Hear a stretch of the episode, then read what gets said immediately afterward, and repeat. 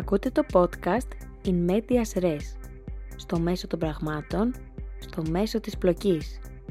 Μια σειρά επεισοδίων του TEDx Iona University σε δεύτερο κύκλο συζητήσεων.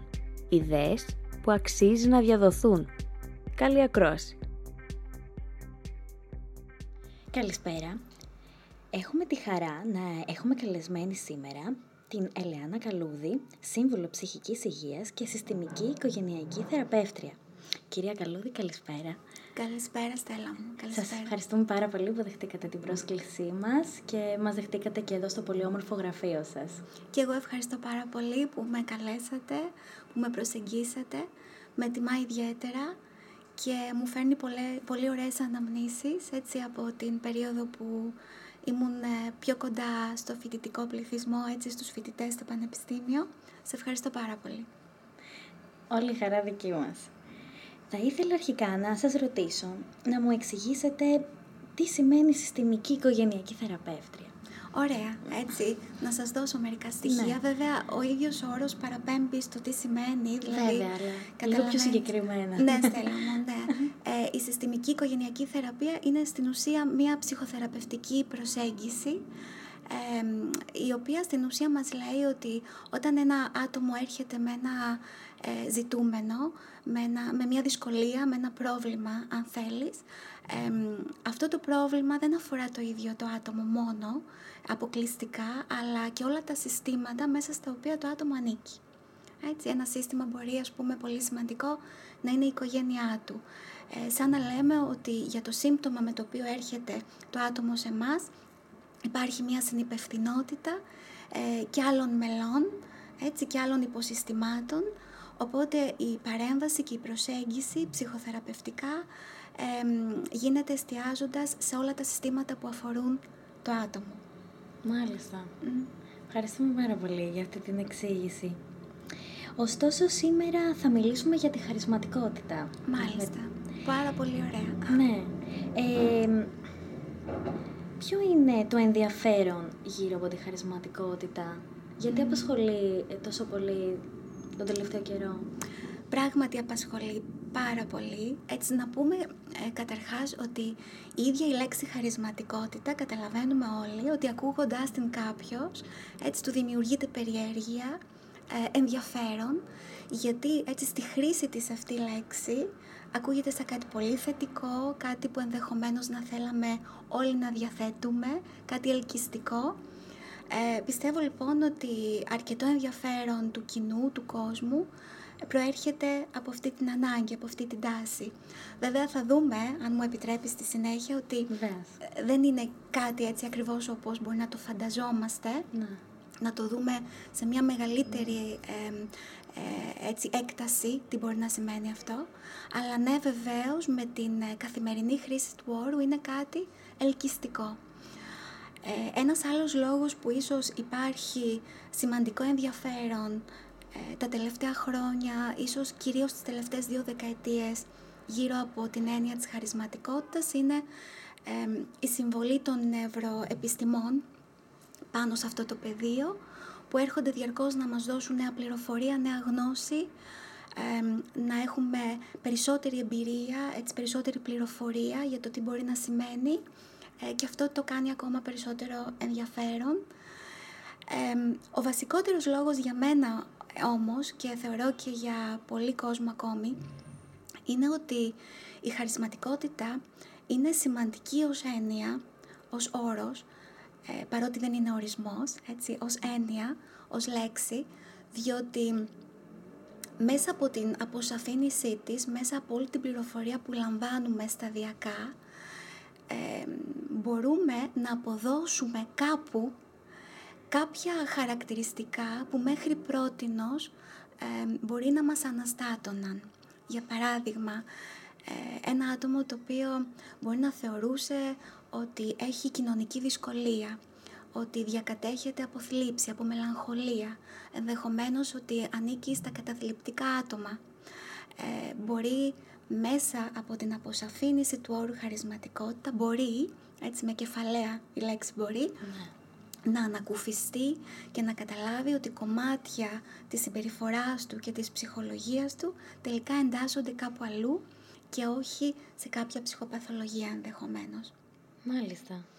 Άρα, τι σημαίνει χαρισματικότητα με απλά λόγια; Έναν όρο δεν μπορούμε να δώσουμε, έναν Ναι. ορισμό δεν μπορούμε Ναι. να δώσουμε, Στέλλα μου, γιατί η ίδια η φύση της χαρισματικότητας είναι ιδιαίτερα περίπλοκη. Είναι πολυδιάστατη. Μάλιστα.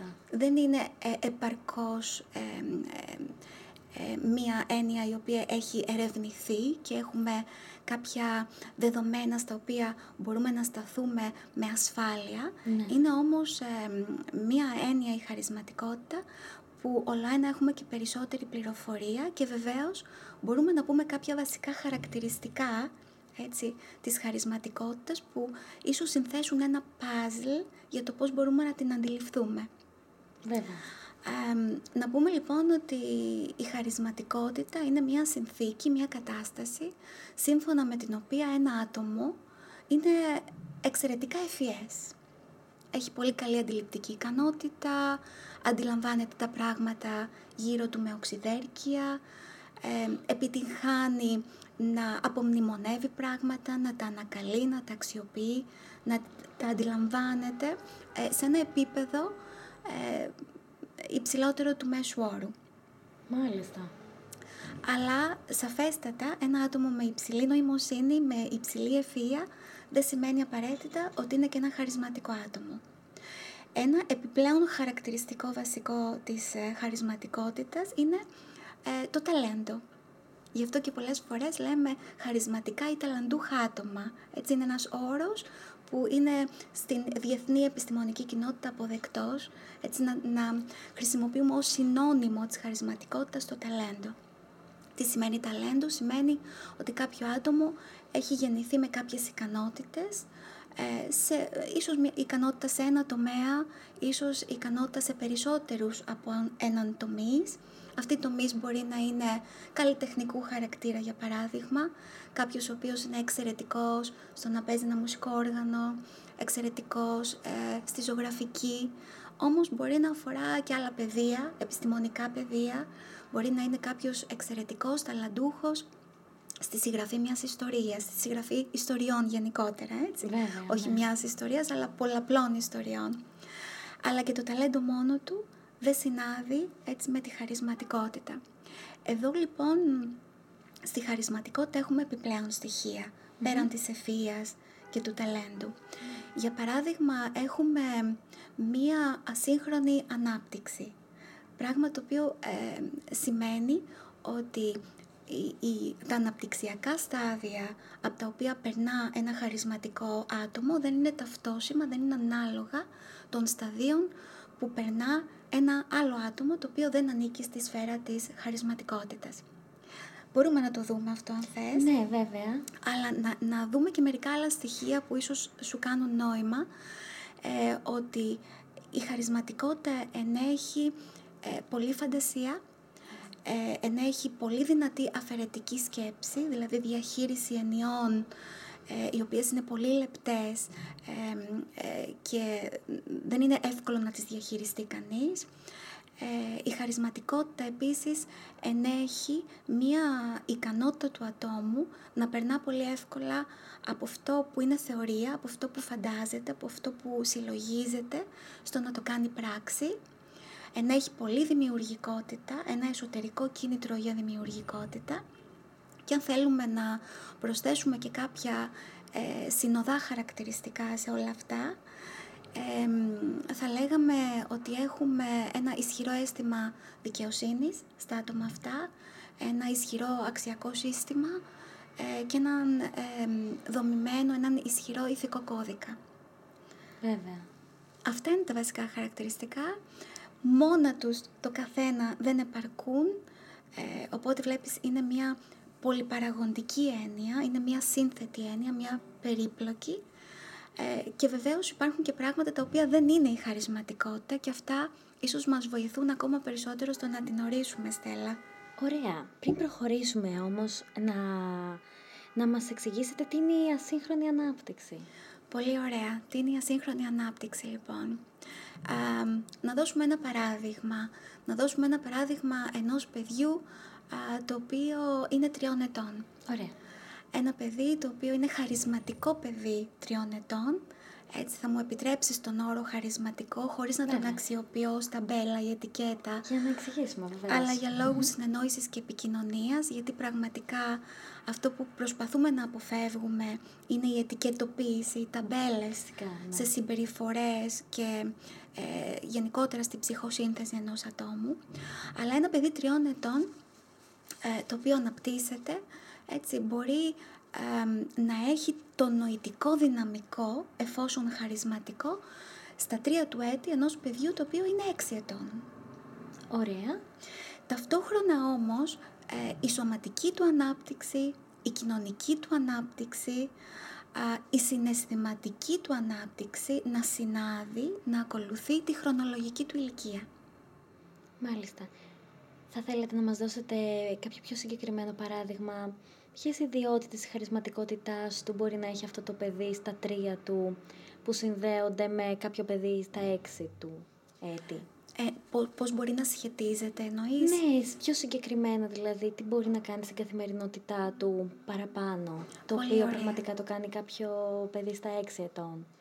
Ωραία Στέλλα μου, ένα παράδειγμα μπορώ να δώσω εδώ είναι ότι αναπτυξιακά ένα παιδί στα έξι χρόνια αντιλαμβάνεται σταδιακά την έννοια για παράδειγμα του καλού και του κακού. Ωραία. Ε, ε, ένα παιδί δύο-τριών ετών δεν είναι εύκολο να αντιληφθεί αυτές τις δύο έννοιες. Ναι, ένα ναι. χαρισματικό παιδί όμως δύο και τριών ετών μπορεί κάλλιστα έτσι, να διαπραγματευτεί αυτές τις έννοιες και ε, να τις εντάξει ε, στην, ε, στην καθημερινότητά του, να τις διαχειρίζεται, να τις αναφέρει, να έχει περιέργεια πάνω σε αυτές και να τις κατανοεί. Επίσης, ένα παιδί 2-3 ετών ε, συνήθως δεν έχει τη γλωσσική ανάπτυξη και τη γλωσσική ναι. ικανότητα που διαθέτει ένα παιδί 6 ετών. Όμως ένα χαρισματικό παιδί δύο-τριών ετών μπορεί άνετα να κάνει προτάσεις με περιεχόμενο, με δομή, με νόημα και πραγματικά να εντυπωσιάζει το περιβάλλον του. η άτυπη όμως αυτή ανάπτυξη έχει να κάνει και με, με το γεγονός ότι τα χαρισματικά παιδιά μπορεί να προσπερνούν αναπτυξιακά στάδια. Για παράδειγμα, μπορεί να έχουμε ένα παιδί το οποίο στα δύο του μιλάει πάρα πολύ καλά, ε, χωρίς να έχει αξιοποιήσει τις συλλαβές. Με, ε, πριν μιλήσει, δηλαδή να μιλήσει απευθείας. Ναι, ναι, ναι, Ένα παιδί το οποίο θα περπατήσει πολύ νωρίς, χωρίς να χρειάζεται απαραίτητα να μπουσουλήσει. Ναι, μάλιστα.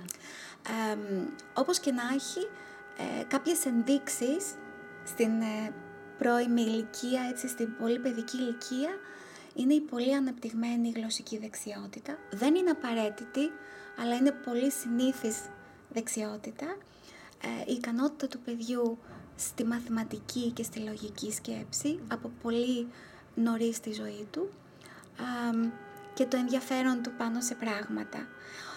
Όμως αυτή η ασύγχρονη ανάπτυξη ε, με την αφορμή που με ρώτησες δεν σημαίνει ότι στους υπόλοιπους αναπτυξιακούς τομείς που αφορούν το παιδί ακολουθεί. Δηλαδή ένα παιδί 2-3 ετών που σκέφτεται σαν ένα παιδί 6 ετών μπορεί να έχει ένα ισχυρό δυναμικό συναισθηματικό, μεν, αλλά έχει ε, αντίστοιχες συναισθηματικές ανάγκες με ένα παιδί 2-3 ετών. Μάλιστα. Εντυπωσιακό, θα λέγαμε. Δηλαδή, όταν λέμε συναισθηματικές ανάγκες, καταλαβαίνεις Στέλλα ότι εννοούμε ότι ένα παιδί 2-3 ετών, το οποίο μπορεί να ενδιαφέρεται για τη ζωή και το θάνατο, Ναι. να θέλει να αναλύσει κάποιες έννοιες, παράλληλα έχει ανάγκη από τη σύνδεση με τη μητέρα, από τη φροντίδα της μητέρας, από το παιχνίδι, από την κατανόηση, από όλα αυτά που συνάδουν χρονολογικά με την ηλικία του. Ναι. Απλά έχει και κάποιες παραπάνω ανησυχίες θα μπορούσαμε να πούμε ίσως. Ακριβώς, έχει πολύ περισσότερες ανησυχίες και αυτές οι ανησυχίες είναι που τον κάνουν να αισθάνεται λίγο διαφορετικός, Mm. ε, τις οποίες δεν μπορεί επαρκώς να διαχειριστεί ψυχολογικά. Ναι. Ε, αυτές οι ίδιες οι, ανασα- οι ανησυχίες μπορεί να το ταράσουν εσωτερικά, ψυχολογικά και εκεί ξεκινάνε ίσως και οι δυσκολίες ε, συναισθηματικού χαρακτήρα θα έλεγα, για να μην χρησιμοποιήσουμε ένα πιο ισχυρό όρο όπως ψυχολογικού χαρακτήρα, αλλά εκεί ξεκινούν κάποιες συναισθηματικές δυσκολίες που ακολουθούν το χαρισματικό παιδί μέχρι και την ενήλικη ζωή του. Ναι. Φυσικά. Πώς είναι λοιπόν η θέση του χαρισματικού μαθητή στο σχολείο, λίγα χρόνια αργότερα δηλαδή από τα τρία έτη; Πώς είναι όταν ένα χαρισματικό παιδί μπαίνει στο σχολείο. Ναι. Ε; Μάλιστα. Λοιπόν, φεύγει από το σύστημα των γονέων. Ελπίζουμε ότι είναι ένα σύστημα ε, το οποίο έχει ενημερωθεί, το οποίο έχει πλαισιώσει ομαλά το παιδί. Δεν είναι πάντα έτσι. Όχι λόγω της κακής διάθεσης των γονιών, πάντα υπάρχει μια καλή διάθεση θέλω να πιστεύω, αλλά λόγω του ότι το, το, το πεδίο αυτό είναι ακόμα κάτι σχετικά καινούριο. Φεύγει λοιπόν από την οικογένεια το παιδί και μπαίνει σε ένα σύστημα, το σύστημα του σχολείου, ας πούμε, ας προσπεράσουμε λιγάκι τον υπηαγωγείο παρότι έχει μεγάλη σημασία και τον υπηαγωγείο γιατί και εκεί, ξέρετε, σε ένα πρώιμο στάδιο εκπαίδευσης, ε, στην πρώτη επαφή με το εκπαιδευτικό κομμάτι, πηγαίνει πολύ πιο έτοιμο από άλλα παιδιά της χρονολογικής του ηλικίας, μέχρι που φτάνει στην πρώτη δημοτικού, ξέρει να διαβάζει πιθανότατα επαρκέστατα, ξέρει να κάνει υπολογισμούς επαρκέστατα, έτσι. Χαρακτηρίζεται από μια πάρα πολύ καλή νοημοσύνη, μια πολύ καλή αντιληπτική ικανότητα, παρότι παραμένει ένα παιδάκι περίπου 5-6 ετών. Ναι, ενώ τα παιδιά τότε θα τα μάθουν όλα αυτά. Βέβαια, βέβαια. Ναι. Ε, οπότε είναι πολύ έτοιμο ε, για την πρώτη τάξη, ενδεχομένως για κάποιο διάστημα να γίνεται το αγαπημένο παιδί του δασκάλου, των δασκάλων, των συμμαθητών, αλλά αυτό ε, δυστυχώς δεν κρατάει για πάρα πολύ.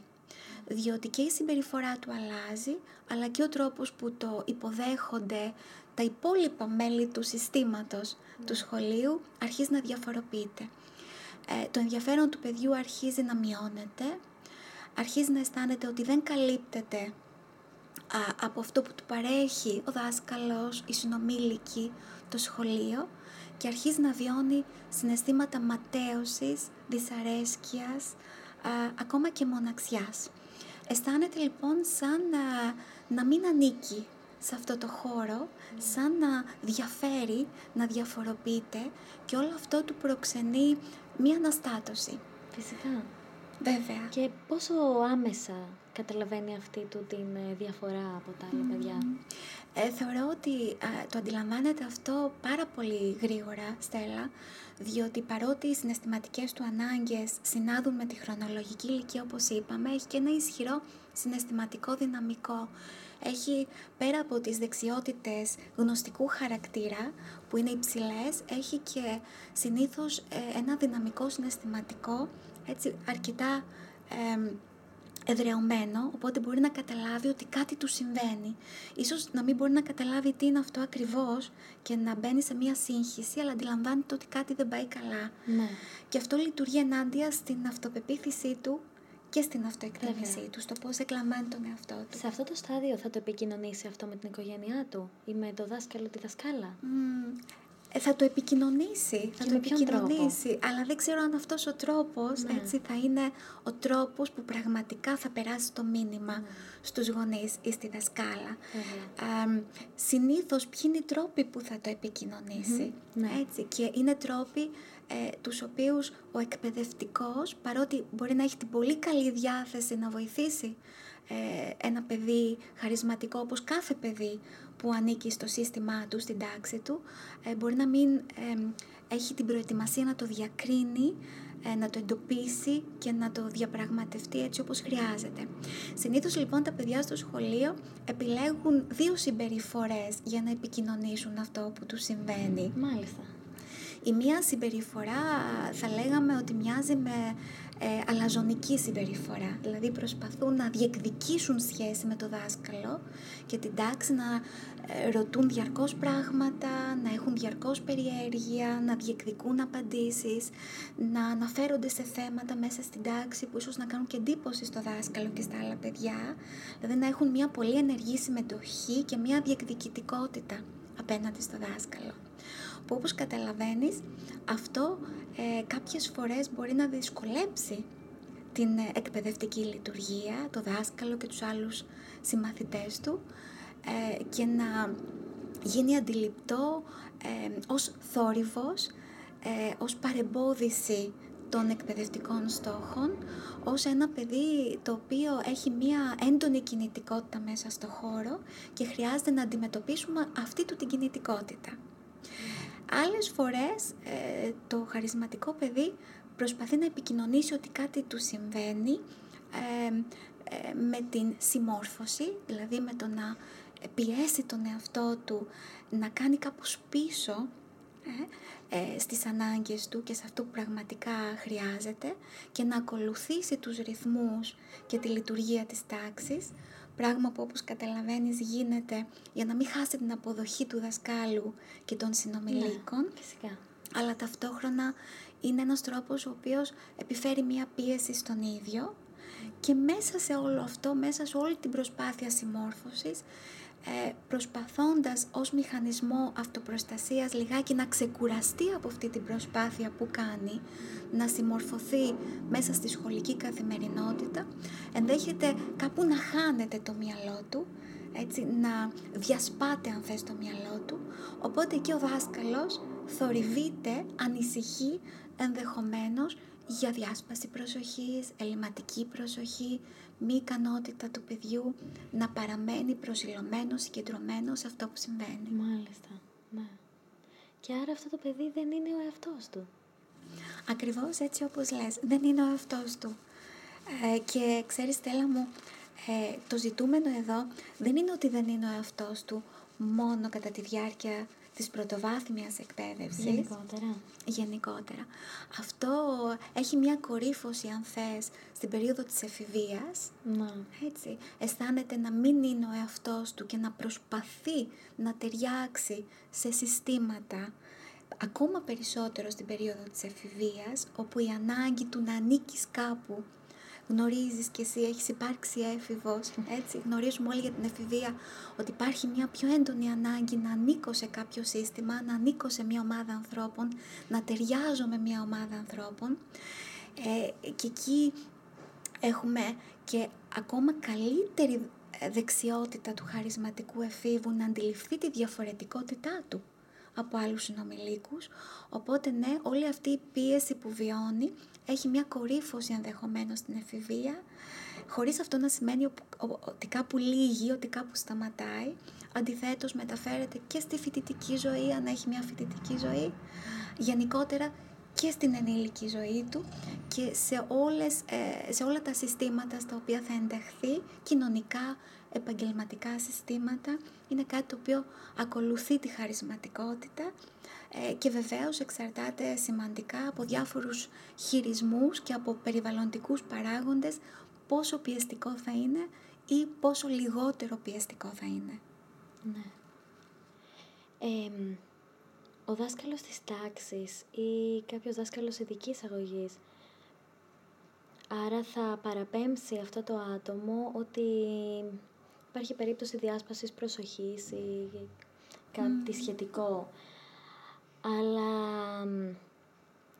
δεν θα, μπορείς, δεν θα μπορέσει να αναγνωρίσει τη χαρισματικότητα, την έννοια της χαρισματικότητας σε αυτό το άτομο. Λοιπόν, τι γίνεται εδώ; είμαστε αισιόδοξοι, διότι όσο προχωράει ο χρόνος έχουμε περισσότερους εκπαιδευτικούς σε όλες τις βαθμίδες και ειδικούς παιδαγωγούς οι οποίοι λαμβάνουν υπόψη τους τη γνώση, την πληροφορία που έχουμε μέχρι στιγμής πάνω στη χαρισματικότητα και οι κεραίες τους είναι όρθιες, έτσι, είναι σε επιφυλακή ε, στο να μπορούν να εντοπίσουν χαρισματικότητα σε κάποια παιδιά, διότι πραγματικά στα 100 παιδιά που συναντούμε σε ένα σχολείο, 3 με 5 παιδιά σίγουρα εντάσσονται σε αυτό το φάσμα της χαρισματικότητας, γιατί καταλαβαίνεις είναι ένα φάσμα, έχει διαφορετικές έτσι, εκφράσεις η χαρισματικότητα ποσοτικά και ποιοτικά. Όλο ένα λοιπόν και περισσότεροι εκπαιδευτικοί ε, εντοπίζουν τη χαρισματικότητα, αλλά δεν είμαστε σε ένα ικανοποιητικό σημείο να έχουμε την ασφάλεια ότι μπορεί να εντοπιστεί. Ε, συνήθως λοιπόν ο εκπαιδευτικός ο οποίος ενδιαφέρεται και ο ειδικός παιδαγωγός ο οποίος ενδιαφέρεται θα ταυτίσει, θα τίνει να ταυτίσει τη χαρισματικότητα είτε με διάσπαση προσοχής, ναι. είτε με υπερκινητικότητα. Διάσπαση προσοχής όταν ο μαθητής χρησιμοποιεί ε, το να κλείνεται στον εαυτό του, το να επικεντρώνει την προσοχή του κάπου αλλού εκτός τάξης ως μηχανισμό αυτοπροστασίας, έτσι, για να ξεκουραστεί λίγο από όλη αυτή την πίεση, να αλαφρύνει λίγο το συναισθηματικό του βάρος, ε, όμως μπορεί να το ταυτίσει με υπερκινητικότητα όταν μηχανισμός αυτο, αυτοπροστασίας για το μαθητή γίνεται η κίνηση, γίνεται ναι. ο θόρυβος, γίνεται η αναστάτωση. Ορισμένες φορές στέλα ακόμα και η επιθετική συμπεριφορά. Αυτόματα στο κομμάτι το εφηβικό, έτσι της ε, πρώτης και της μετέπειτα εφηβείας, δηλαδή στο κομμάτι της δευτεροβάθμιας εκπαίδευσης, ε, εκείνος ο εκπαιδευτικός, εκείνος ο ειδικός παιδαγωγός, ε, τη συμπεριφορά του χαρισματικού παιδιού είναι πολύ πιθανό να την ταυτίσει αφενός από τη μία πλευρά ε, αντί για διάσπαση προσοχής που και εκεί υπάρχει αυτή η πιθανότητα έτσι στο γυμνάσιο και στο λύκειο να θεωρήσουμε ότι ένα χαρισματικό παιδί είναι ένα παιδί με διάσπαση προσοχής. Ε, εκεί όμως συνήθως ε, φλερτάρουν με την έννοια της θλίψης και της κατάθλιψης. Δηλαδή μπορεί στο νου του εκπαιδευτικού ή στο νου του γονέα είτε του περιβάλλοντος που πλαισιώνει το χαρισματικό έφηβο να έρθει η υπόθεση και η υποψία μιας καταθλιπτικής συμπεριφοράς, μιας καταθλιπτικής διάθεσης. Ενώ στην περίπτωση του θορυβόδους μαθητή, του εξωστρεφή εφήβου που ε, κάποιες φορές μπορεί να γίνεται και παραβατικός, κάποιες φορές μπορεί να γίνεται και προκλητικός. Επιθετικός. Βέβαια, ναι. βέβαια. Σε σημείο μάλλον, μάλιστα και επικίνδυνο ορισμένες ναι, ναι. φορές έχουμε και τέτοιες ε, ε, διηγήσεις, περιγραφές, εμπειρίες ε, ο εκπαιδευτικός αλλά και όποιος έρθει σε επαφή με ένα παιδί με αυτά τα χαρακτηριστικά μπορεί να σκεφτεί ότι εδώ έχουμε ε, ζητήματα μανίας, έχουμε ζητήματα επιθετικότητας, έντονης παραβατικής συμπεριφοράς που χρειάζεται να πλαισιωθούν.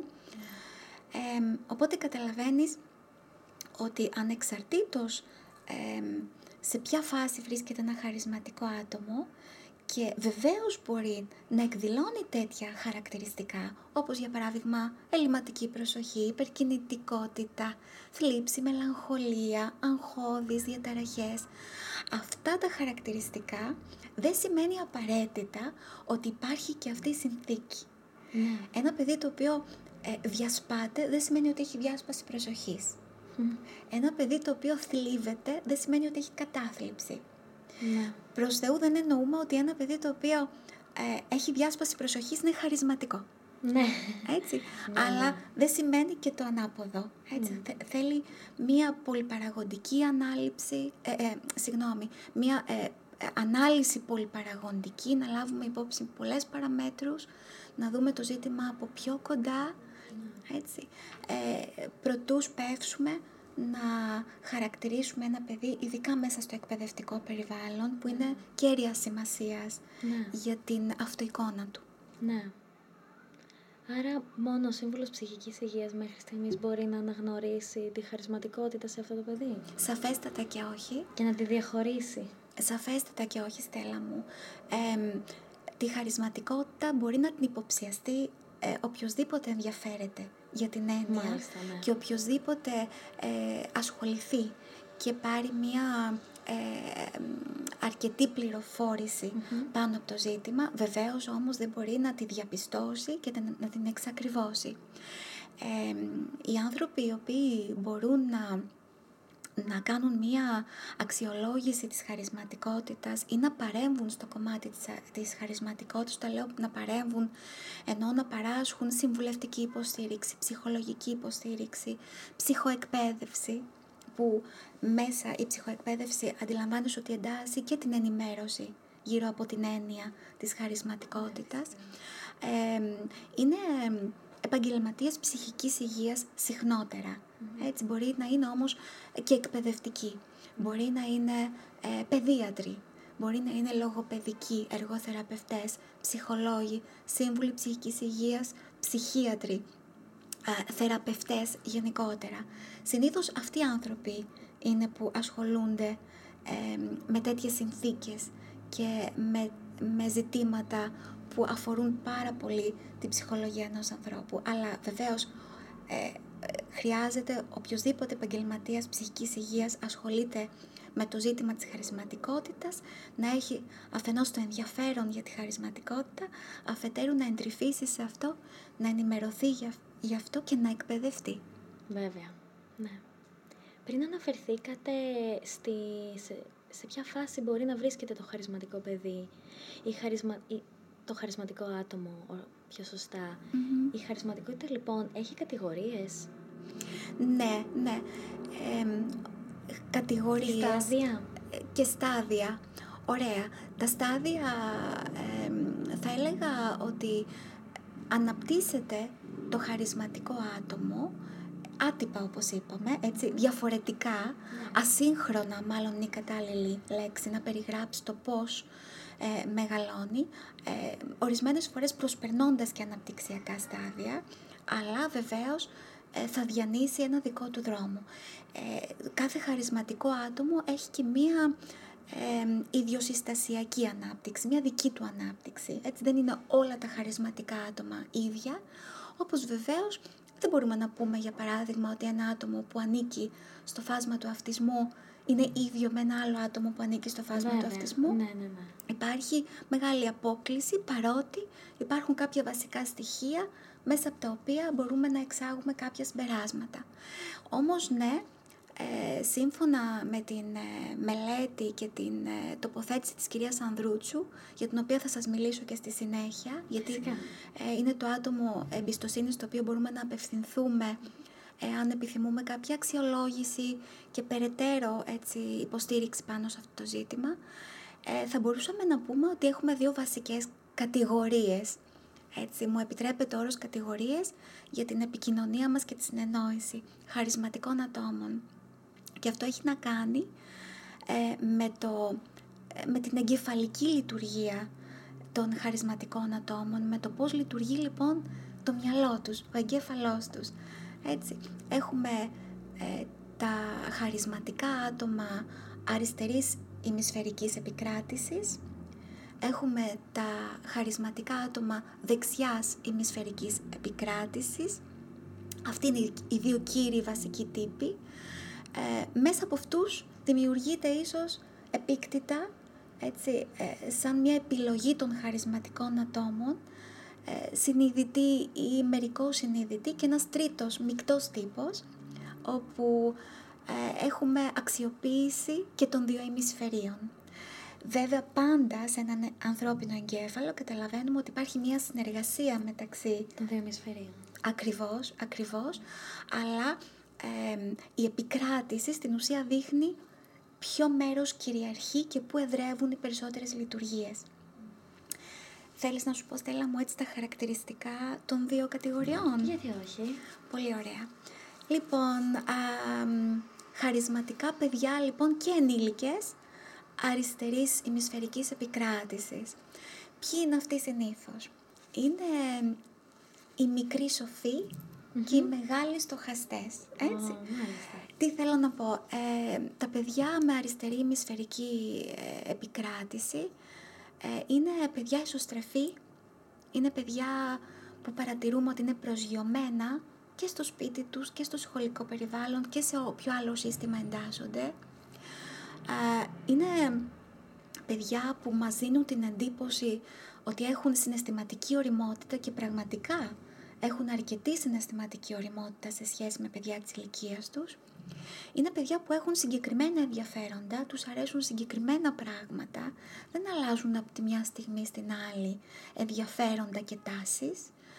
Α, δεν είναι θορυβόδοι, είναι κλεισμένα αρκετά στον εαυτό τους, σε τέτοιο σημείο ίσως που ορισμένες φορές κάνουν τους ανθρώπους γύρω τους να ανησυχούν να λένε για παράδειγμα τι έχει αυτό το παιδί, γιατί είναι τόσο κλεισμένος στον εαυτό του, γιατί δεν επιδιώκει να κάνει περισσότερες παρέες; Ε, αυτά τα παιδιά λοιπόν έχουν συγκεκριμένα ενδιαφέροντα, θέλουν συγκεκριμένα πράγματα, είναι αρκετά προβλέψιμα και είναι παιδιά που σκέφτονται πολύ, έτσι, με ένα δικό τους ηθικό κώδικα ε, και όταν είναι ενήλικες είναι αυτοί οι άνθρωποι που ορισμένες φορές δυστυχώς κάποιοι μπορεί να χαρακτηρίσουν ως ακοινώνητους.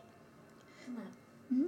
Δηλαδή αναρωτιούνται, καλά αυτός γιατί μετά την πρόσκλησή μου, την πρόκλησή μου, την παρότρινσή μου, δεν θέλει να έρθει μαζί μου, να βγούμε, να κάνουμε, να γνωρίσουμε πράγματα, γιατί κλείνεται στο καβούκι του, γιατί απομονώνεται, γιατί δεν επιδιώκει πράγματα; Ε, στην εφηβεία είναι πολύ έντονο αυτό, έτσι όπως καταλαβαίνεις, όπου έχουμε χαρισματικούς εφήβους αριστερής ημισφαιρικής επικράτησης ε, και κλείνονται στον εαυτό τους ε, μπροστά από μια τηλεόραση, από έναν υπολογιστή, από ένα βιβλίο, όπου προσπαθούν να κρατήσουν το μυαλό τους εκεί καρφωμένο ε, και, και να απασχολημένο, να έχουν ένα απασχολημένο μυαλό, έτσι, διότι το μυαλό τους τρέχει διαρκώς και έχει ανάγκη κάπου να εστιάσει.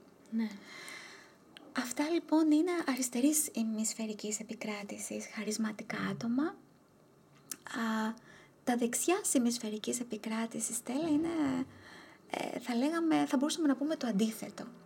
Ως παιδιά είναι οι μικροί ταραξίες. Α, μάλιστα. Είναι θορυβόδια άτομα, δίνουν την εντύπωση ότι δεν είναι συναισθηματικά όρημα, ενώ είναι συναισθηματικά όρημα, έχουν μεγάλη συναισθηματική δεξιότητα, αλλά δεν την επιστρατεύουν αν θες. Ε, αναρωτιόμαστε τελικά αν είναι όρημα ή όχι, διότι οι σκέψεις τους είναι πολύ ε, ευφυείς, ε, πολύ έξυπνες, ε, αλλά η συμπεριφορά τους ορισμένες φορές ε, συνάδει με ανοριμότητα και εκεί αναρωτιόμαστε πράγματα. Είναι εξωστρεφή παιδιά. Ναι. Έχουν πολλά ενδιαφέροντα, ποικίλουν τα ενδιαφέροντά τους και δεν έχουν διάρκεια.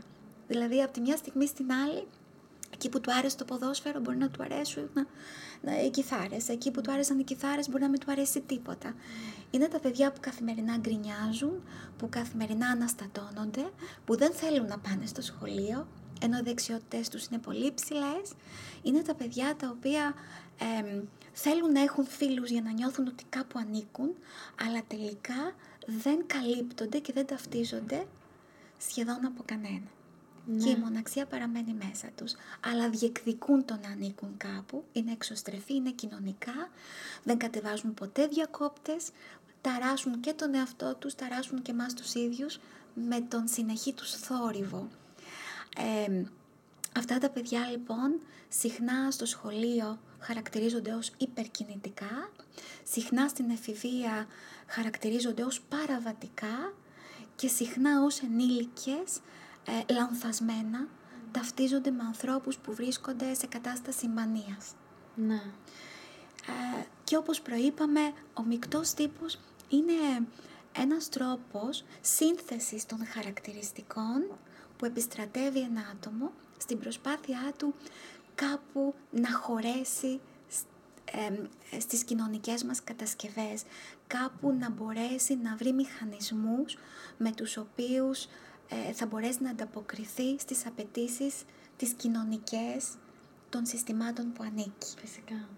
Ε, πράγμα το οποίο είναι μεν βοηθητικό, όπως καταλαβαίνεις, απ' την άλλη, όπως κάθε μηχανισμός άμυνας, όταν γίνεται ε, με υπερβολική πίεση και σε υπερβολικό βαθμό, φέρνει ως αποτέλεσμα ξανά την πίεση του ατόμου, ε, τη ματαίωσή του, ε, ίσως και το να χάνει ένα κομμάτι της αληθινής του ταυτότητας. Ναι. Τελικά είναι καλό κάποιος να είναι χαρισματικός. Αν είναι καλό. Οκ. Ε, εδώ μπορούμε να πούμε... Ναι, ναι, για εκείνο. Για το ίδιο το άτομο. Λοιπόν, αν μου έκανες αυτή την ερώτηση πριν 10-20 χρόνια, ε, με μεγαλύτερη ευκολία, θα έλεγα ότι δεν είναι βοηθητικό να είναι κάποιος χαρισματικός. Ε, διότι τις τελευταίες δεκαετίες, τις τελευταίες δύο δεκαετίες, έτσι, είμαστε κάπως πιο προετοιμασμένοι να αγκαλιάσουμε και τη χαρισματικότητα και τα χαρισματικά άτομα να αποδώσουν κάπου αυτό που τους συμβαίνει και να βοηθηθούν πολύ, ε, από ποικίλους παράγοντες, έτσι, με ποικίλους τρόπους. Α, γενικότερα δεν μου αρέσουν οι όροι καλό-κακό, ε, οπότε σαφώς δεν είναι κάτι καλό, αυτό δεν σημαίνει ότι είναι κάτι κακό. Σαφώς δεν είναι κάτι κακό και αυτό δεν σημαίνει ότι είναι κάτι καλό. Έτσι. Είναι μια κατάσταση η οποία έχει ε, πολλά θετικά, έτσι, πολλά ωραία πράγματα. Κυρίως όμως, Στέλλα μου, είναι μια κουραστική κατάσταση, διότι το μυαλό των χαρισματικών ανθρώπων δεν κατεβάζει διακόπτες. Ναι. Ε, είναι διαρκώς σε μια λειτουργία, ε, δυσκολεύονται να ταυτιστούν με τους ανθρώπους γύρω τους, βιώνουν μεγάλη αμφισβήτηση του ίδιου τους του, του εαυτού, ε, οπότε οι δυσκολίες που επιφέρει είναι λεπτές και δύσκολες στη διαχείρισή τους.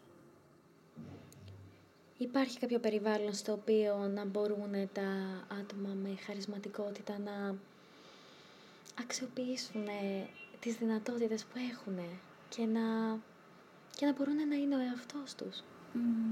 Στη σημερινή κοινωνία στη σημερινή κοινωνία. Ε, γίνονται αρκετές προσπάθειες για αυτό που ρωτάς τώρα, έτσι, αλλά έχουν φτάσει μέχρι ένα πολύ πρώιμο στάδιο. Ε, αυτή τη στιγμή στη δική μας κοινωνία, να μιλήσουμε για τη χώρα μας, έτσι, να μην μιλήσουμε για άλλες χώρες όπως για παράδειγμα χώρες της ε, ε Αμερικής, έτσι, ε, άλλες περιοχές στον κόσμο όπου η χαρισματικότητα είναι πιο φροντισμένη αν θες, εδώ στη χώρα μας δεν υπάρχει κάποια ειδική μέρημνα για τα χαρισματικά άτομα, ούτε για τους χαρισματικούς ενήλικες, ε, διότι πραγματικά οι ανάγκες τους δεν είναι μόνο στην παιδική και τη σχολική ηλικία. Ε, θα έλεγα ότι κυρίως οι ανάγκες τους είναι στην ανήλικη ζωή και αν θες θα το δούμε γιατί. Ε, απλά οι πρώτες βάσεις και οι πρώτες ε, πηγές στήριξης της χαρισματικότητας όπως και σε όλα τα υπόλοιπα ζητήματα, δίνονται σε πρώιμο στάδιο, έτσι, σε νεαρές ηλικίες. Χτίζονται εκεί όπως, μας, όπως χτίζεται και η προσωπικότητα μέσα από τις πρώτες εμπειρίες. Στη χώρα μας λοιπόν δεν υπάρχει κάποια ειδική μέρημνα σε εκπαιδευτικό επίπεδο η οποία έχει υλοποιηθεί, έχει δοκιμαστεί για να πούμε ότι εκεί το χαρισματικό παιδί, ο χαρισματικός μαθητής μπορεί να είναι ο εαυτός του. Ε, ακόμη ελπίζουμε ότι αυτό μπορεί να γίνει ε, και βεβαίως ε, δεν θα ήταν θεμητό επειδή υπάρχει ένα χαρισματικό παιδί να υπάρχουν ε, παιδαγωγικές τεχνικές οι οποίες για παράδειγμα εστιάζουν σε περισσότερη πληροφορία, περισσότερες ασκήσεις, περισσότερα μαθήματα, περισσότερες προσδοκίες από το χαρισματικό παιδί. Ναι. Έτσι, γιατί το χαρισματικό παιδί δεν χρειάζεται περισσότερη πληροφορία, δεν χρειάζεται περισσότερη γνώση, δεν χρειάζεται να κάνει περισσότερες ασκήσεις. Αυτά τα στοιχεία δεν θα εκπαιδεύσουν τη χαρισματικότητά του περαιτέρω, αλλά αντιθέτως θα το κουράσουν, ναι. θα το φθύρουν αυτό που χρειάζονται είναι περισσότερες ευκαιρίες, περισσότερο χώρο να ξεδιπλώνουν το δικό τους τρόπο σκέψης, τη δική τους συλλογιστική, τις δικές τους ανάγκες. Και όχι να ακολουθούν τον υπολείπων. Και όχι να ακολουθούν τον υπολείπων και την τυπική συλλογιστική. Ναι. Για παράδειγμα, Στέλλα, ένα ευφυές παιδί, αν του δώσουμε ένα πρόβλημα μαθηματικών,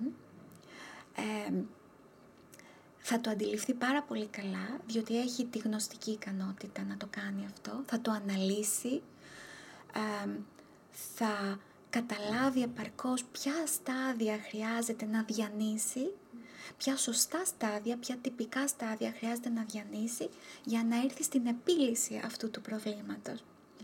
Ε, ένα ευφυές λοιπόν παιδί, ε, μέσα από την εκπαίδευση, μέσα από την πληροφορία, εξελίσσεται ακόμα περισσότερο ένα χαρισματικό παιδί που θα του δώσουμε ακριβώς το ίδιο πρόβλημα, θα το αντιληφθεί σε άλλο ρυθμό, πολύ πιο εύκολα, πολύ πιο γρήγορα, ακριβώς, πολύ πιο άμεσα και θα φτάσει στην επίλυση του προβλήματος χωρίς να διανύσει απαραίτητα τα ενδιάμεσα στάδια. Ναι. Αυτό τι σημαίνει; Αυτό σημαίνει ότι αφενός θα φτάσει στην επίλυση με ένα δικό του τρόπο, ο οποίος μπορεί να μην είναι αποδεκτός. Θα κάνει μια μαθηματική πράξη, για παράδειγμα, η οποία δεν είναι κάπου καταγεγραμμένη στα βιβλία και στο εκπαιδευτικό σύστημα. Ένα άλλο πράγμα όμως που συμβαίνει είναι ότι μέσα από την ταχύτητά του, μέσα από την ικανότητά του να φτάσει στην επίλυση, ενδέχεται να κάνει και λάθη. Και τι σημαίνει αυτό, Στέλλα μου, Ναι. ότι έχουμε πολλά χαρισματικά μυαλά, πολλά χαρισματικά παιδιά, που την ώρα, για παράδειγμα, που γράφουν ένα τεστ, κάνουν πολύ περισσότερα λάθη από τα ευφυή παιδιά. Έχουμε πολλούς χαρισματικούς υποψήφιους φοιτητές που όταν δίνουν τις πανελλήνιες κάνουν λάθη γιατί προτρέχουν, γιατί δεν μπορούν να αναμείνουν, γιατί προσπερνούν τα ενδιάμεσα στάδια και μπορεί να μην είναι αυτοί οι υποψήφιοι φοιτητές που θα περάσουν στο πανεπιστήμιο. Μάλιστα. Γι' αυτό και ε, συνήθως, ξέρεις, τα χαρισματικά παιδιά δεν είναι τα άριστα παιδιά, δεν είναι τα παιδιά των, του 20. Φυσικά. Στην καλύτερη των περιπτώσεων είναι παιδιά ισχυροί μαθητές, αλλά αρκετά συχνά είναι παιδιά που δεν έχουν καλή σχολική επίδοση. Ναι. Αφού οι συνθήκες δεν είναι οι κατάλληλες για εκείνους. Ακριβώς. Βέβαια. Δεν είναι οι κατάλληλες για να τους δώσουν το χώρο να αναδείξουν αυτό που είναι δικό τους δυναμικό. Έτσι, και ε, δυστυχώς αυτή τη στιγμή ε, στη δική μας κοινωνική πραγματικότητα, στη δική μας κοινωνική κατασκευή ε, δεν υπάρχει αυτή η φροντίδα, δεν υπάρχει αυτή η μέρημνα. Ε, όπως για παράδειγμα υπάρχει σε μαθητές με μ, ειδικές μαθησιακές δυσκολίες άλλου τύπου ή σε μαθητές με ειδικές ανάγκες, έτσι, οι οποίοι επίσης χρειάζονται μια ειδική μεταχείριση ε, για τη χαρισματικότητα. Αυτό δεν είναι ακόμη επαρκώς προβλέψιμο. Βέβαια. Τι ανάγκες έχει η οικογένεια ενός χαρισματικού ατόμου; Η οικογένεια ενός χαρισματικού ατόμου, όπως κάθε οικογένεια σαφώς, αλλά να εστιάσουμε σε αυτή την οικογένεια, έχει ποικίλες ανάγκες. Να δούμε ε, καταρχήν γιατί έχει ανάγκες. Έτσι. Ε, αυτό που μας έχουν δείξει οι μελέτες, οι έρευνες, έτσι, τα δεδομένα μας λένε αυτή τη στιγμή ότι η χαρισματικότητα είναι φιλογενετικά προκαθορισμένη. Είναι κληροδοτούμενη. Έτσι, η μαμά κληροδοτεί τη χαρισματικότητα Μάλιστα. στο παιδί της. Έτσι, όπως και πολλά άλλα πράγματα είναι ε, κληροδοτούμενα, όχι μόνο η χαρισματικότητα. Ναι.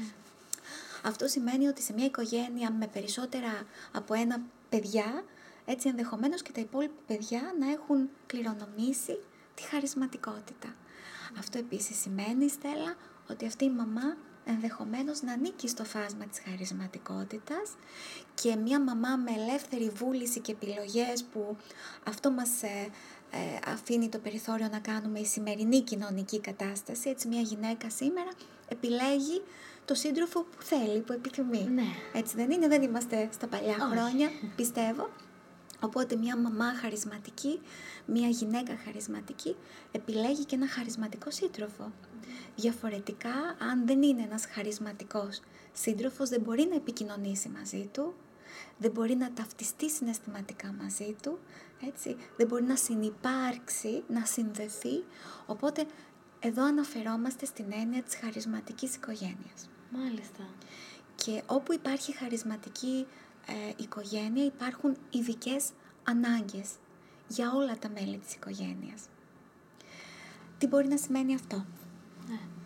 Α, μπορεί να σημαίνει ότι οι- οι γονείς ενός χαρισματικού παιδιού ε, καθώς παρατηρούν κάποια σημάδια που προειδεάζουν ότι κάτι είναι άτυπο, κάτι είναι ασύγχρονο, κάτι είναι διαφορετικό. Αργούν πάρα πολύ να το ε, αποδεκτούν.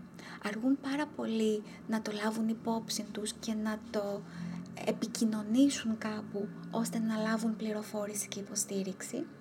Διότι, ε, για ποιο λόγο αργούν, διότι φοβούνται μήπως αυτή η επικοινωνία που θα κάνουν και η αναζήτηση βοήθειας φανεί σαν μια αλαζονία, σαν ε, ε, μία εξωπραγματική κατάσταση, ότι δηλαδή αλίμονο να πω για το παιδί μου ότι κάτι του συμβαίνει, ότι είναι πάρα πολύ έξυπνο, ότι είναι πάρα πολύ χαρισματικό, ότι κάτι περίεργο συμβαίνει εδώ και μήπως τελικά κάνω λάθος γιατί παρότι είναι πάρα πολύ έξυπνο, πάρα πολύ ταλαντούχο, βλέπω ότι υστερεί σε κάποια άλλα πράγματα.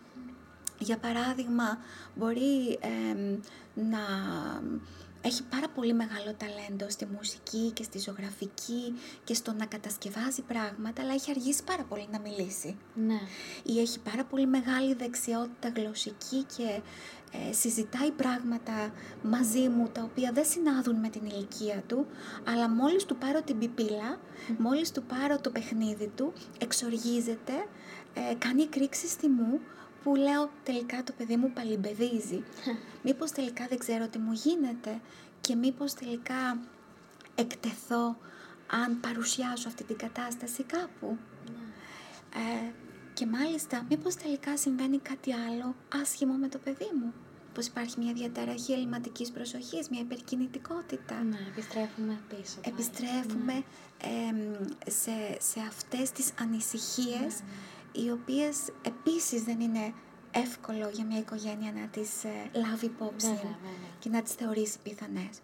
Οπότε η, οικογένεια ενός χαρισματικού παιδιού δυσκολεύεται, δυσκολεύεται και στη συνέχεια. Γιατί το χαρισματικό παιδί δεν θέλει να διαβάσει, το χαρισματικό παιδί δεν θέλει να πάει σχολείο, θέλει να εγκαταλείψει δραστηριότητες, θέλει διαρκώς να κάνει καινούριους φίλους, θέλει να μην βγαίνει από το σπίτι, αναλόγως με την ιδιαίτερη ιδιοσυγκρασία του πάντα. Ε, γιατί το χαρισματικό παιδί θα κάνει το γονέα να πάει πολλές φορές στο σχολείο να μιλήσει με τους δασκάλους. Ε, θα τον κάνει να ανησυχήσει για πράγματα, θα τον κάνει να ανησυχήσει ακόμα και για το γονικό του ρόλο. Πόσο επαρκής είναι, πόσο κατάλληλος είναι να αφουγκραστεί πράγματα και να σταθεί δίπλα στο παιδί του ή στον έφηβο στο έφηβο παιδί του. Ναι, έτσι. Ναι. Ε, και όλο αυτό καταλαβαίνεις ότι έχει πολλές δυναμικές και προεκτάσεις και η χαρισματική οικογένεια χρειάζεται βοήθεια. Αλλά ακόμα και το σύστημα των γονέων σαν υποσύστημα μέσα στο ευρύτερο σύστημα της οικογένειας χρειάζεται βοήθεια διότι αυτοί οι άνθρωποι κουβαλούν δικές τους προσδοκίες, δικές τους ματαιώσεις πολλές από τις οποίες επιρρύπτουν πάνω στα φαδιά τους, τα οποία είναι χαρισματικά επίσης. Πού μπορεί λοιπόν να απευθυνθεί Πού μπορεί να απευθυνθεί κάποιος; θα ήταν πάρα πολύ συνετό να απευθυνθεί στο σύλλογο ε, γονέων χαρισματικών παιδιών. μάλιστα. Ε, ο οποίος σύλλογος ασχολείται, μελετά τη χαρισματικότητα, αλλά και με κάποιους πολυπαραγοντικούς μηχανισμούς, κάποια ειδικά εργαλεία, έτσι, μπορεί να μας βοηθήσει στο να εξακριβώσουμε αν υπάρχει κάποιο είδους χαρισματικότητα. ο Σύλλογος λοιπόν Εγωνέων Χαρισματικών Παιδιών με ιδρυτικό μέλος και πρόεδρο την κυρία Δάσο Ανδρούτσου η οποία είναι συστημική οικογενειακή θεραπεύτρια, είναι εργαστηριακό μέλος του, στο Πανεπιστήμιο Ιαννίνων, στο τμήμα ψυχολογίας. Έτσι, εκεί μπορούμε να απευθυνθούμε για περαιτέρω πληροφόρηση, για ψυχοεκπαίδευση, για συμβουλευτική υποστήριξη και για ψυχολογική υποστήριξη. Πέρα από αυτό το σύλλογο, ε, μπορούμε να προτείνουμε και την Κίνσεπ Ανίκιν, έτσι πάλι εκεί ε, εδρεύει ε, έχει, το έχει εμπνευστεί όλο αυτό η κυρία Ανδρούτσου. Τι κάνουμε εκεί στην πραγματικότητα, μελετάμε τη χαρισματικότητα, της δίνουμε χώρο, ε, προσπαθούμε να ενημερώσουμε με τον κατάλληλο τρόπο ε, και τα ίδια τα παιδιά, τους εφήβους, αλλά και τους ενήλικες με χαρισματικότητα, γιατί όπως προείπαμε δεν είναι μόνο τα παιδιά που χρειάζονται υποστήριξη, ο χαρισματικός ενήλικας πια χρειάζεται υποστήριξη και για το χώρο εργασίας στον οποίο θα ενταχθεί. Φυσικά. Και για τις διαπροσωπικές σχέσεις τις οποίες θα επιχειρήσει να συνάψει. Όλα τα συστήματα λοιπόν μέσα στα οποία θα ενταχθεί και μέσα στα οποία θα αισθάνεται να ταιριάζει και να μην ταιριάζει κυρίως, οπότε εκεί χρειάζεται την υποστήριξη των ε, ε, κοινωνικών συστημάτων στα οποία θα ενταχθεί και την υποστήριξη ανθρώπων οι οποίοι είναι ευαισθητοποιημένοι, ε, εκπαιδευμένοι, γνωρίζουν έτσι, ε, έναν άλλο τρόπο παρέμβασης πέρα από το συνήθι τρόπο. Γιατί ξέρεις Στέλλα μου, αν ε, μια μαμά που έχει ένα παιδί στην εφηβεία και είναι χαρισματικό, ε, πάει σε ένα ψυχολόγο και πει το παιδί μου είναι διαρκώς μέσα, προσπαθώ να το κοινωνικοποιήσω αλλά αντιστέκεται, ε, ανησυχώ για την κλειστότητά του, για την εσωστρέφειά του. Όλοι με, με κακοχαρακτηρίζουν ως γονιό ναι. γιατί επιτρέπω στο παιδί να είναι κλεισμένο μέσα ε, δεν, δεν το ταρακουνάω ότι πρέπει να το αφυπνίσω, να βγει, να στραφεί προς τους συνομιλίκους του και κοινωνικές ομάδες που το αφορούν. Mm. Ε, ένας ε, κλασικός ψυχολόγος ο οποίος ε, δεν γνωρίζει επαρκώς τη χαρισματικότητα θα συμβουλέψει αν θες τη μαμά, θα στηρίξει τη μαμά ώστε να ενεργοποιήσει το παιδί προς την εξωστρέφειά του να πιέσει το παιδί με κάποιο ομαλό τρόπο, αν θες, που όμως στην πραγματικότητα δεν είναι ομαλός, στο να στραφεί προς τα έξω. Ενώ στην πραγματικότητα αυτός ο χαρισματικός έφηβος χρειάζεται να αισθάνεται την ελευθερία της εσωστρέφειάς του, ότι είναι ok, είναι λειτουργικό, είναι normal, είναι φυσιολογικό να έχω μια ανάγκη κλειστότητας, ναι. εσωστρέφειας, δεν μου συμβαίνει κάτι άλλο παθολογικό, δεν έχω κάποιο πρόβλημα που μου συμβαίνει αυτό, αλλά αυτή είναι η ταυτότητά μου, αυτή είναι η προσωπικότητά μου. Και εκεί ο γονιός με πολύ διακριτικές παρεμβάσεις μπορεί να βοηθήσει το παιδί του να αισθανθεί επαρκές, να κάνει μικρά βήματα στο βαθμό που εκείνο αντέχει και σε εκείνο κάνουν νόημα για εξωστρέφεια που σε εκείνο ταιριάζει. Είναι πολύ λεπτή η χειρισμοί, ξέρεις. Ναι, πραγματικά. Και είναι πάρα πολύ ενδιαφέροντα όλα αυτά που μας έχετε πει μέχρι στιγμής. Χαίρομαι, ναι. χαίρομαι. Ε, κάποιο μήνυμα που θα θέλατε να μεταφέρετε για κλείσιμο; Το μήνυμα που θα ήθελα να μεταφέρω είναι ότι μη σπέβδουμε να βάζουμε ταμπέλες και ετικέτες ούτε σε καταστάσεις, ούτε σε συμπεριφορές, ούτε σε ψυχογραφήματα, έτσι σε ψυχοσυνθέσεις. Μη σπέβδουμε να έχουμε την ανάγκη να τοποθετήσουμε κάπου τους ανθρώπους γύρω μας. Χρειάζεται υπομονή να παρατηρήσουμε μια συμπεριφορά στην ολότητά της σε όλα τα περιβάλλοντα που ανήκει ένας άνθρωπος και όχι σε ένα μεμονωμένο, σε ένα αποκλειστικά περιβάλλον, όπως για παράδειγμα το σχολικό, έτσι να δούμε τη συμπεριφορά ενός ατόμου στην ολότητά του και να έχουμε την υπομονή να το παρατηρήσουμε και να ε, του δώσουμε το χώρο, την έμπνευση και τη στήριξη κάθε φορά ώστε να αναπτύξει το δυναμικό του στο βαθμό που το ίδιο επιθυμεί χωρίς πίεση, χωρίς προσδοκία και χωρίς να θέτουμε εμείς οι ίδιοι στόχοι που αφορούν κάποιο άλλο άτομο. Φυσικά, φυσικά. Σας ευχαριστούμε πάρα πολύ ε, για όλα όσα μας είπατε, για τον χρόνο σας που δεχτήκατε την πρόσκλησή μας. Ευχαριστώ πάρα πολύ και εγώ, Στέλλα μου. Ήταν εξαιρετικό που ήσασταν μαζί μας. Ευχαριστώ πάρα πολύ. Ελπίζω να κάναμε νόημα, έτσι να εξηγήσαμε κάπως τα πράγματα ε, βεβαίως είναι ένα εξαιρετικά μεγάλο θέμα η χαρισματικότητα, έτσι, δεν τελειώνει κάπου. Ε, δεν είναι ένα αναπτυξιακό στάδιο που κάπου θα τελειώσει και θα είμαστε ήσυχοι, έτσι. Ε, αλλά ναι, είναι μια κατάσταση που χρήζει σημασίας και σε ευχαριστώ για το χρόνο, σας ευχαριστώ για το χρόνο που μου δώσατε, έτσι να δώσω μια δική μου τοποθέτηση, μια δική μου οπτική Ευχαριστώ πάρα πολύ. Εμείς ευχαριστούμε πάρα πολύ. Καλή συνέχεια. Καλή συνέχεια. Ακούσατε το podcast In Medias Res με προσκεκλημένους ανθρώπους που αξίζει να διαδώσουν τις ιδέες τους. Μια παραγωγή της ομάδας podcast του TEDx Iona University. Μπορείτε να μας ακούσετε σε πλατφόρμες που υποστηρίζουν podcast και να αφήσετε τα σχόλιά σας. Περισσότερες πληροφορίες για updates και για τα σχέδιά μας μπορείτε να βρείτε στο Facebook, Instagram, LinkedIn, Pinterest και στο TikTok μας. Μην ξεχνάτε να διατηρείτε την περιέργεια ζωντανή. Καλή συνέχεια!